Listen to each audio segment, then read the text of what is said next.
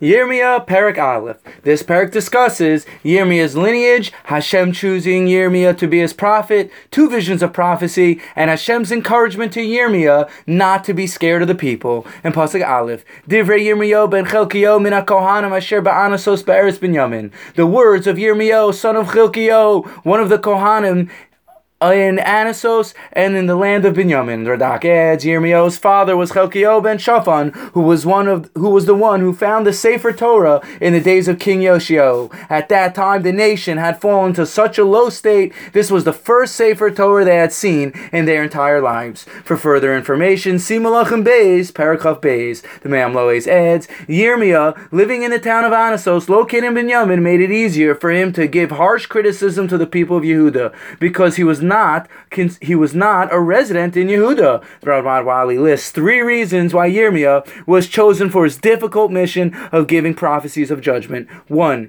Yirmiyah comes from the family of Eli HaKohen. Therefore, Yirmiyah Yirmiyah had had to have a tikkun, soul rectification for the sins of Eli HaKohen's family. Two, Yirmiyah came from the family of Rachav HaZonah, which also needed a tikkun, soul rectification. Three, Yirmiyah was a gilgul, reincarnation of King Shlomo, who married Bas Paro and caused a harsh judgment in the heavens on the Beis Hamikdash and angered Hashem. Therefore, Shlomo's soul had to come down as Yirmiyah, as for Yirmiyah to prophesize in favor of the Beis Hamikdash. The Navi now relates Hashem's first calling to Yirmiyah.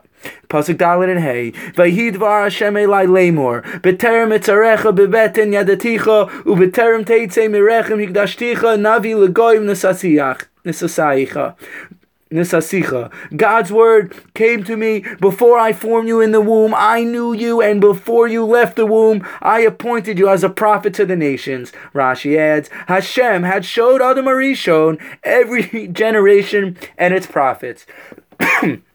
Radak asks, why didn't Hashem tell any other Navi that they were chosen before they were born? Radak answers, Hashem knew Yirmiyahu would decline his mission because he was the prophet of doom. Therefore, Hashem was trying to give words of encouragement to Yirmiyahu to accept his mission to prophesy criticism to Yisrael and the impending destruction of the Beis Hamikdash. How much do each and every single one of us need to need strength and encouragement to march forward in our lives and accept our mission of what Hashem has given us. No matter what it may be happening in our lives, Hashem not only gives us the ability to rise above, but Hashem is the one who created the hardship in the first place. Pasuk Zayin through Yud, Yirmiyah relates to Hashem Yirmiyah related to Hashem being a young boy and unfit for speaking to the people. Hashem reiterated, He will be with Yirmiyah wherever he goes. Hashem will put speech in his mouth.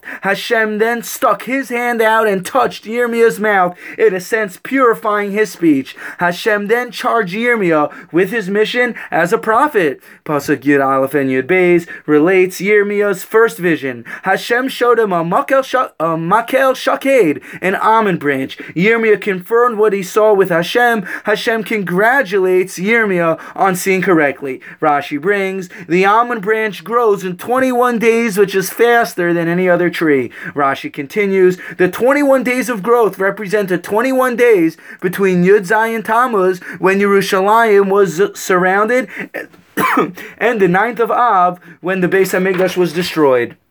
Radak adds, Hashem was showing Yirmiyah the bad news was quickly going to come upon Yisrael. And Pasuk Yud Gimel through Tazayin, the this is Yirmiyahu's second vision. Hashem shows him a sir nafuach, boiling pot of water, and relates king kings from Babel will surround Jerusalem and wreak havoc. The gates will be surrounded. I, Hashem, will punish Yisrael for serving false gods. The Radak adds, the pot represents Jerusalem, the fire represents Babel, who will light a fire on Jerusalem. And Pasuk Yud Zayin, Ba'ata tazor masnecha v'kamta ודברת עליהם אס כל אשר אנוכי אצבך אל תחס מפניהם פן אכסיסך לפניהם.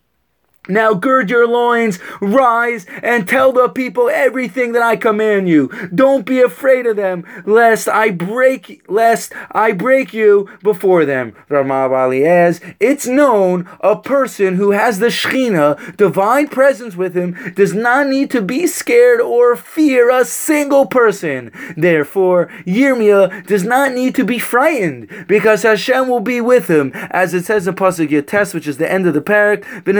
Alecha v'lo yochlu lach ki at noam noam Hashem latzelecha. They will fight against you, but they will not defeat you, for I am with you to save you, says God. And that's the end of the perek. Thank you for listening, and have a wonderful day.